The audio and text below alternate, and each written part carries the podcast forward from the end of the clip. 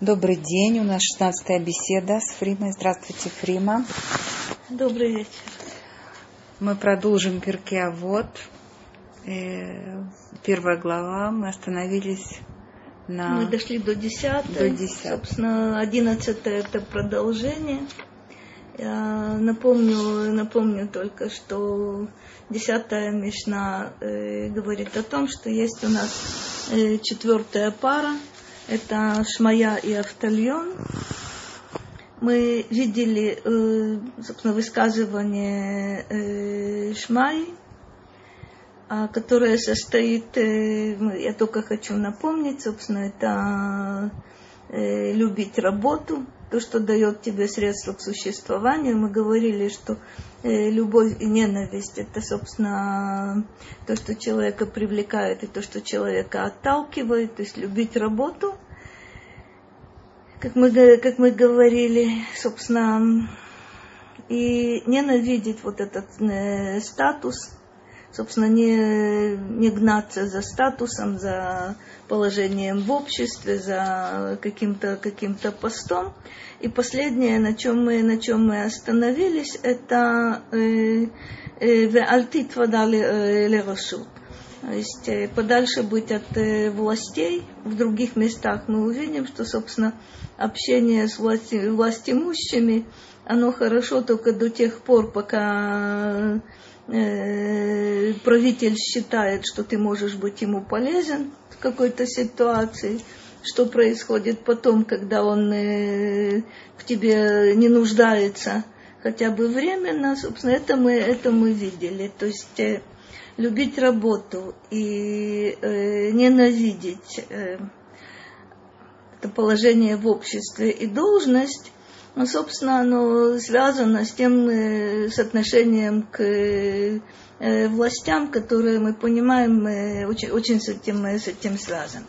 Что говорит э, э, Автальон? До этого мы дошли. Автальон умел. חכמים, היזהרו בדבריכם, שמא תחובו חובת גלות, ותגלו למקום מים הרעים, וישתו תלמידים הבאים אחריכם וימותו, ונמצא שם שמיים מתחלל. Как это связано с тем, о чем мы, о чем мы говорили? Но прежде всего здесь э, как будто бы совершенно другой, другой подход. Это учи, ответственность учителя за то, что, за то, что он передает своим, э, своим ученикам подчеркивается, э, будьте осторожны со своими высказываниями. А продолжение тоже, тоже необычное. Шема тахуву ховат галут. То есть вы находитесь э, э, у себя дома, в своем городе. Все вас знают. Если случайно будет какая-то какая оговорка, будет э, какая-то неточность, вас попросят уточнить. Вас не будут подозревать ни в чем, потому что у вас есть э, статус в этом, э, в этом городе, у вас есть, вам доверяют, вас, вас уважают. Ну, вот удивительная вещь. Оказывается, нужно быть осторожным со своими высказываниями, потому что, видите, ты э, вынужден будешь покинуть э, свой город. То есть чуть-чуть есть намек э, на то, о чем говорил, э, говорил Шмая. Это взаимоотношения с властями. Может быть, на каком-то этапе ты будешь неугоден этим, этим властям, и тебя попросят э, оставить насиженное место. Ученики, конечно, последуют за своим учителем. И что будет? Ватиглули маком маим хараим что это за место с э, плохой водой? Объясняют толкователи Мишны. Ты можешь оказаться в неблагоприятных условиях. То есть окружение там, где ты будешь жить теперь, со своими прежними учениками, может оказаться для тебя неблагоприятным и для них тоже неблагоприятным. Нам подчеркивают вот эти Маим Раим, почему это э, какие-то э, проблемы мировоззренческого порядка. Мы помним, что мудрецы очень часто Тору сравнивают с водой. Вода это, собственно, это источник, источник жизни. Без этого невозможно, невозможно жить. А э, Маим Хараим это вот те неблагоприятные, э, собственно, условия в духовном отношении, в интеллектуальном отношении, в которых ты можешь оказаться. Почему? Потому что ты э, находишься где-то э, не там, где тебя знают, не в том месте, к которому ты привык и где к тебе привыкли. И что будет? Вот эти, вот эти плохие воды, Ваишту Талмидим, Хаба им ахарихем веямуту. Объясняют тоже толкователи Мишны, что ученики, которые последуют за своим, за своим учителем, окажутся на новом месте – и мы, здесь будут влияния не только со стороны учителя, но и со стороны окружающей среды. То, что мы видели, э, отдаляться от плохого соседа, не общаться, э, не общаться с грешниками. Ну вот может оказаться такая, э, сложиться такая, такая ситуация. И вот это ученики, которые Хабаима Харайхем следуют, следуют за вами – можно понять э, либо те, кто оставили э, тоже свое, свое место и последовали за учителем, либо в виду имеется следующее поколение. И что произойдет в Ямуту? Э, это смерть, э, смерть духовная, не смерть э, физическая. И что тогда? Ванимца шем шамаим митхалель. Это хилула шем это осквернение имени. В чем тут осквернение имени Всевышнего? Когда человек известный был не слишком осторожен в том, что он говорит, и впоследствии э, его слова могут быть истолкованы совершенно, совершенно иначе. Тем более, если он сталкивается с неблагожелательной средой какой-то для себя и для учеников, и последствия могут быть, э, могут быть пагубными. Некоторые считают, что тут есть э, э, намек на другую, другую ситуацию. То, что мы видели изначально э, в третьей Мишне это Антигнос. Собственно, эта цепочка, мы понимаем, как она выстроена, она дошла до, собственно, до Автольона. Что говорит Антигнос, как вы помните, не уподобляйтесь э, рабам, которые служат своему господину в расчете на награду, на вот этот прас, на вот эту порцию обеспечения твоих потребностей, а будьте как рабы, которые служат своему господину не ради получения вот этого, вот этого обеспечения. У Антигноса э, были два ученика. Это очень известные Цадок и Бейтос, которые делают вывод из э, слов своего учителя э, вот какой. Если учитель, великий человек, призывает э, служить Всевышнему, не рассчитывая на награду, то тот вывод, который они делают, это значит, что награды нет. А если награды нет, то на самом деле все э, нет награды, нет наказания, и все дозволено. Это совершенно не то, о чем говорил, э, говорил Антигнус. Но некоторые считают, что сама вот эта, вот эта формулировка, учитель предупреждает, что не нужно рассчитывать на награду, Дальше ученики могут делать э, вывод совершенно, совершенно неправильный. Но, возможно, есть какие-то обстоятельства, которые подталкивают их к вот этому неправильному выводу. Ну, любое, любое изречение можно перевернуть при желании. Можно самое невинное э, так истолковать, что будет полностью перевернут смысл. Вот это удивительная вещь. То есть изначально то, то, что мы говорили, будьте осторожны в своих высказываниях, можно понимать в двух направлениях.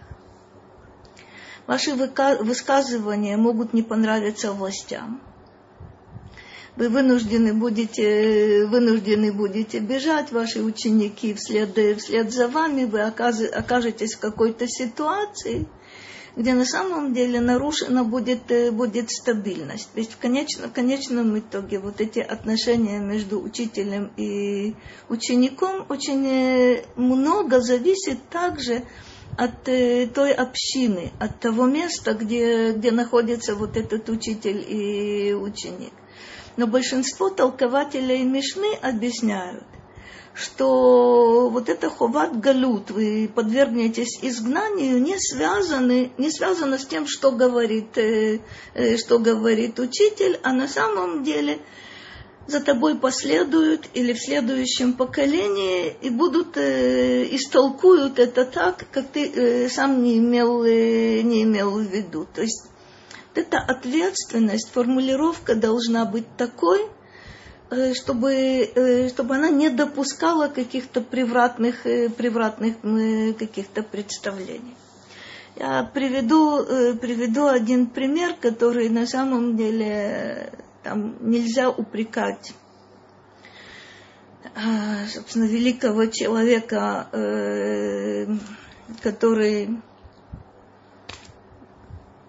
очень был осторожен со своими высказываниями, но э, нам тоже есть интересное, интересное такое продолжение. Речь идет о Рамбаме, который э, не в Мишне Тора, то есть не в кодексе, а в Мурене Вухим, обращается к людям, которые э, знакомы э, с философией, Правда, через, э, скажем, э, через э, исламскую традицию, то есть так как ислам передает классическую греческую философию. И, то есть это люди образованные, люди, которые знакомы с классической философией, и, э, в принципе, знакомы, знакомы с Торой, и возникает у них конфликт между двумя вот этими собственно, областями, Рамбам к ним обращается, обращается в Мурены Вухим очень интересно. Он изначально в предисловии предупреждает о том, что он в свою книгу, вот эту книгу философского содержания, вносит э, э, противоречия, и нужно быть готовым к этому, и, к этому и так читать эту книгу. То есть он в предисловии говорит удивительную вещь, что э, порою истина сверкает как молния. Мрак был до того, и мрак был после того, то есть это ночная, ночная гроза. Но истина, которая сверкнула, ее нужно поймать вот в этой, вот в этой точке и от этого отталкиваться. Зачем я это вспоминаю? Эм, ну, известно, что, собственно, движение, движение скала, они почему-то очень-очень-очень хвалили, хвалили Рамбама, превозносили его э, каким, каким образом. Ну да, то есть э, если Рамбам говорит, э, предупреждает нас, предостерегает, что в, предисловии, собственно, в Кмурене Вухи, что он сознательно привносит пять видов противоречий в том, что он говорит. То есть подготовленный человек никогда не заподозрит его, э, собственно, в том, что он сам противоречит э, себе. Коль скоро это присутствует в книге, человек, который э, захочет того, а, собственно, Маскилим очень хотели, они якобы опираются на, на Рамбама. Это последующее поколение. Но это действительно то, что, э, то, что произошло. Как бы то ни было, вот эта одиннадцатая Мишна говорит о, об особой ответственности учителя – который должен принять во внимание, что его ученики, это я дополняю, но мы это понимаем, могут уйти от него, могут перейти из одной ешивы в другую, могут переселиться из одной страны в другую. и оказавшись, э, скажем, в ситуации не слишком благоприятной, а, там, где влияния будут не слишком благоприятные, с вот этими конфликтами не смогут, не смогут справиться. Великий учитель с этим должен, должен считаться.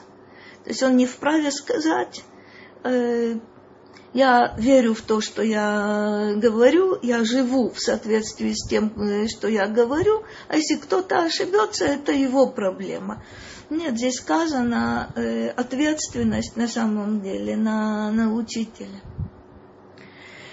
Мы переходим э, к пятой паре.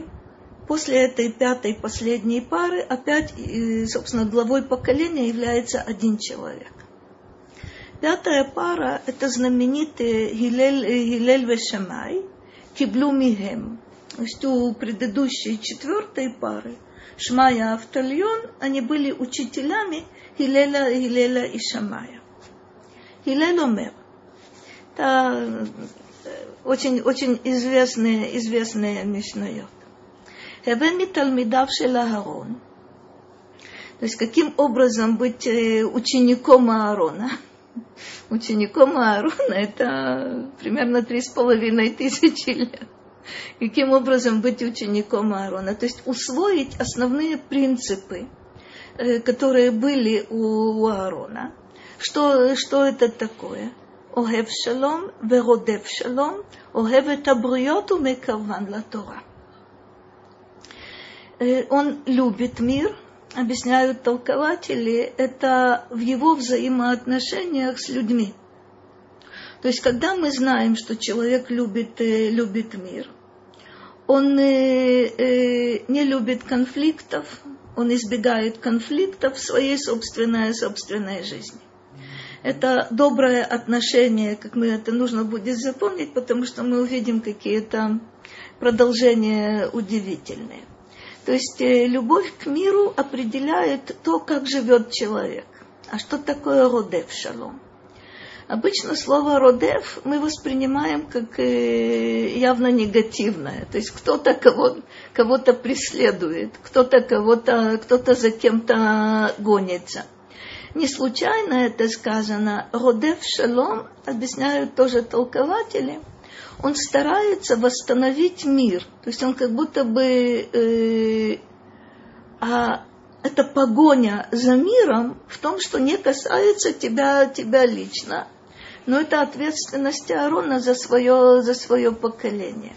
И очень известный мидраж, который говорит о том, каким образом Аарону удается восстановить мир между э, э, двумя врагами, двумя, э, собственно, два человека, которые не любят друг друга, избегают друг друга. Это удивительный мидраж, который говорит, что Арон приходит к одному и говорит, ты представить себе не можешь, как твой, как твой товарищ переживает от того, что между вами недоразумение. Он, конечно, понимает, что виноват он, но вот он не решается к тебе прийти. И обращается он э, ко второму человеку, и повторяет точно то, точно то, же, то, то же самое. Мидраж заканчивается тем, что когда э, два вот этих э, бывших врага якобы встречаются, друг другу бросаются э, на шею и восстанавливается между, э, между, ними, между ними мир. И продолжение Огевет Абриот Умекарван Латора. Сначала мы говорили о том, что Аарон любит мир – и старается восстановить мир между, между другими, между людьми вообще. Почему? Потому что он любит людей. Любит людей и из любви к людям приближает их э, к Торе. Тоже есть э, удивительный, удивительный мидраж, который говорит о том, как это Рону удается.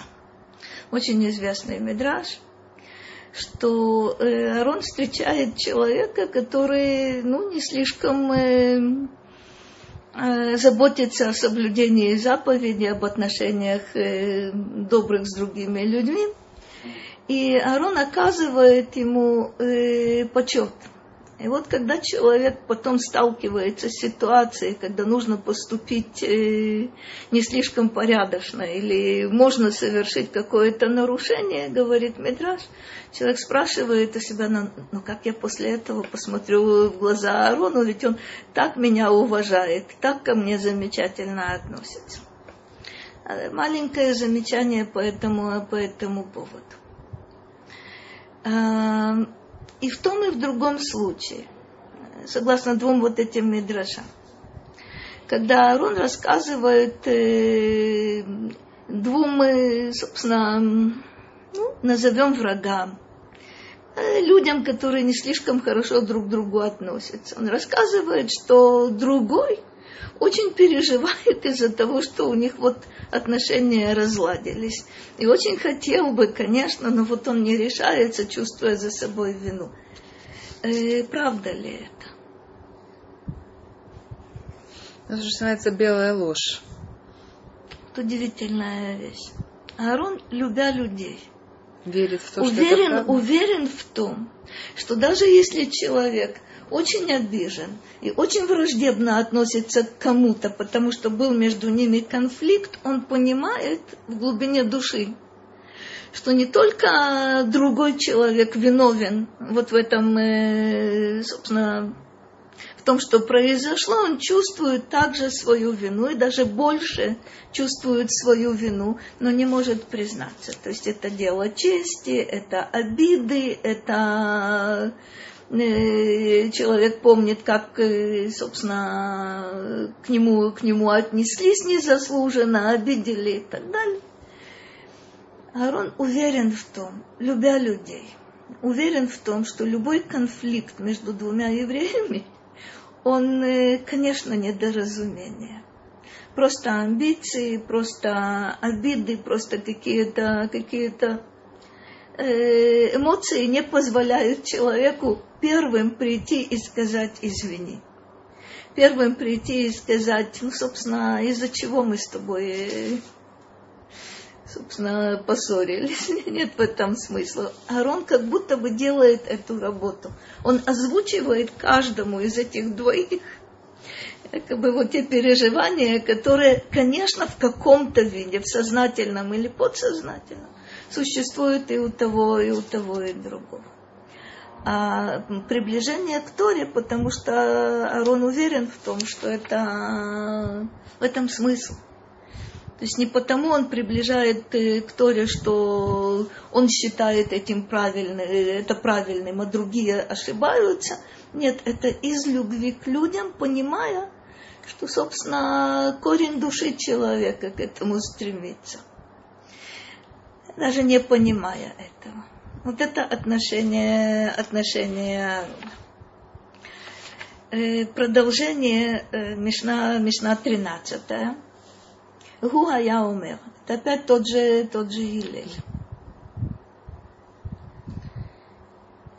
Э, интересно, интересная Мишна, очень короткая, на арамейском языке, что это не необычный на самом деле вариант. Практически в Мишне, э, особенно в Перке, вот мы арамейский язык э, не видим.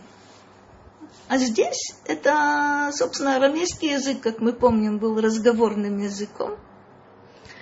То есть э, это какое-то обращение э, очень близкого человека э, к своим, э, может быть, ученикам, может быть, не при каких-то обстоятельствах э, к другим людям.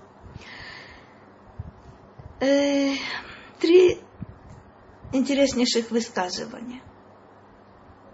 Негадшма, авадшме.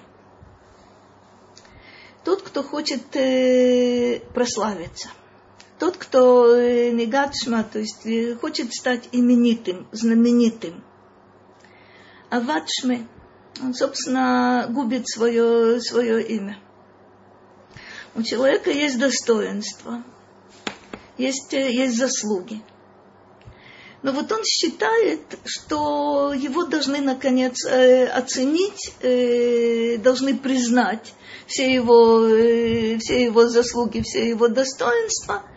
И это, к сожалению, становится для него э, определяющим. Негадшма э, буквально тот, кто привлекает к себе имя, то есть тот, кто гонится, гонится за славой он э, губит свое имя, которое у него и так есть. Но что? Он считает, что это недостаточно. Он известен только десятку людей, а вообще-то о нем должны знать миллионы. Это верный способ погубить э, то имя, ту, ту репутацию, которая у человека есть. То есть не быть довольным своим местом, не быть довольным той, той ролью, которая, которую ты Э, собственно, э, исполняешь. Второе его высказывание, второе высказывание Гилеля. Ведела Мусиф Ясиф. Э, человек, который говорит, я достаточно уже знаю Тору. Я уже три года занимаюсь, я уже десять лет занимаюсь, я уже двадцать лет Торой занимаюсь. Ну, все, я все, что, э, все, что я мог, я уже, я уже выучил. Что с ним происходит? Ясиф. Это удивительная вещь. Легосиф – это прибавить, а Ясиф – это от э, слова сов. То есть оказывается, человек, который э, останавливается и говорит, с меня достаточно, я и так много знаю – практически это конец его продвижению, но это также и конец его э, положению нынешнему, потому что мы знаем, человек, который не продвигается, в самом деле он падает. Невозможно зафиксировать вот этот свой, свой уровень. Вот это то, что я знаю, и с меня, с меня достаточно. Третье, третье высказывание в этой Мишне. Уделоя лев Катла Хаяв. Человек, который не занимается Торой. А для этого, собственно, он в этот мир пришел. Удивительная вещь. Катла Хаяв заслуживает смерти. Ну что, что плохого сделал человек? Он замечательно, он э, э, прекрасный семьянин, он работает, он, кстати, любит, любит свою работу, все, все замечательно. И, собственно, человек, который отказывается от изучения Торы, это не угроза для него, что он э, обрекает себя на смерть. Это, это то, что будет. То есть он э, отдаляется от источника жизни. И должен понять, что, собственно, его физическая жизнь жизнью в полном смысле не будет. Он это не почувствует что, что сначала сказано? Не останавливайся, не говори, что это, этого тебе достаточно. А что будет, если ты не будешь заниматься Торой, потому что ты уже, конечно, все, все знаешь? Собственно говоря, ты отдаляешься от источника жизни. И последнее, Удамиштамеш бетага халав. Странная вещь. Человек, который использует Тору, тага – это, это кетер, кетер Тора.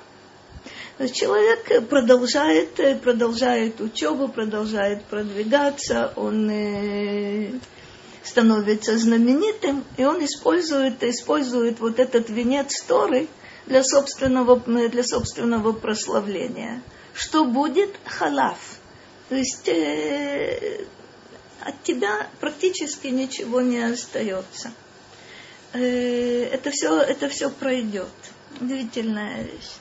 Сначала мне сказано, что человек не должен останавливаться, человек должен, должен заниматься Торой. Вопрос о том, как он должен заниматься Торой. Не для того, чтобы использовать свои знания э, для самоутверждения, для э, обретения каких-то преимуществ, э, для того, чтобы прославиться. Вот это то, что говорит Илель. Почему он говорит это на арамейском языке? Ну, по всей вероятности, это добрый совет тем, кто находится с ним э, в непосредственном э, контакте. 14, 14 Мишна. Хилель. Я надеюсь, что, собственно, по меньшей мере видеть вот эти три мешны, которые то, что говорит Илель, э, нам будет достаточно важно здесь. Уа я умер. Ну, это все знают. Им эйн они ли мили. Укшани ли отсми ма они. Им ло ахша, им матай. Знаменитые, знаменитые три его высказывания, с которым с которыми мы прежде всего связываем имя, имя Гилеля. Ну, да, мы будем еще к этому возвращаться. Если не я для себя, то кто для меня? речь идет не только о э, заботе о себе в смысле, в смысле материальном, но это прежде всего в виду имеется, что внутреннюю духовную работу за меня никто не сможет, э, не сможет сделать у меня будут хорошие друзья, у меня будут хорошие учителя, я буду жить в замечательном, э, в замечательном месте, у меня будут соседи хорошие и друзья хорошие. Но если человек не занимается вот этой интенсивной внутренней работой, то за него никто эту работу, работу не сделает. Э, ему могут подсказывать, э, ему могут предлагать э, какие-то книги, ему могут предлагать замечательные примеры, но работа – это индивидуальная работа каждого человека. Как же, как это связано? Укше аниле ацми маани. Удивительная вещь. Да, человек понял, что и в учебе, и в аводата медот, самосовершенствовании. Я могу сделать для себя, никто для меня это не сделает. Я усвоила это. Как, мне, как понимать, если я для себя, то кто, то кто я? Мы должны обратить внимание на то, что э, в молитве мы повторяем постоянно. И мудрецы об этом очень много говорят лильмот, велеламет, лишмор, велаасот. Удивительная вещь. Я бы ожидала, что формула будет немножко иначе построена. То есть лильмот, лишмор, лаасот, и попутно впоследствии уже учить, э, учить других. И здесь Илель говорит, что если я буду заботиться о себе, я буду учить Тору, я, учитывая предыдущую, предыдущую Мишну, я сделаю все, что от меня, от меня зависит, чтобы не гнаться за славой, чтобы не использовать Тору в качестве венца для, для, само, для самоутверждения. Но если человек работает над собой, но он только для себя, это что то, что на идыш есть э, такое, такое выражение э, цадикин пельц, э, праведник в шубе. что, что в виду имеется? Человек, который э, заботится о себе, э, собственно, отстраняется от всего мира, не собирается, то есть нет никакой, никакой ответственности за других. Вот это удивительный вопрос. Если я только для себя, только о себе забочусь, как я повторяю, не в материальном отношении, а в духовном отношении, то на самом деле ма они. Что я здесь делаю? Это правильно, а водата медот это необходимо, но а водата медот это для того, чтобы иметь возможность э, помочь, помочь другому. Кстати, возвращаемся к истории, к истории с Аароном это не только забота о том, чтобы быть безупречным на, свой, на своем высочайшем уровне, Коген Гадоль, э, пророк, э, собственно, брат, брат Моше, с которым э, постоянно мудрецы подчеркивают относительно э, того, что сказано Моше ве Аарон, Аарон ве Моше, говорят о высочайшей миссии этого человека. Но он почему-то входит в какие-то, э, в кавычках, мелкие, мелкие дела, мелкие ситуации, потому что на самом деле, если я только для себя, я только забочусь о том, чтобы быть безупречным, на самом деле э, маани. То есть имеется в виду обучение других или влияние на других. Mm. Это и обучение других, но это прежде всего это своей работой быть примером для, для окружающих. Это очень важная, важная вещь. Э, вот, это, вот этот вопрос любопытный, ма они – э, в Торе вот это ма означает э, анава, означает смирение. Но оно означает э, еще несколько удивительных значений этого слова. Здесь практически. Что я такое, в отличие от ми-ами?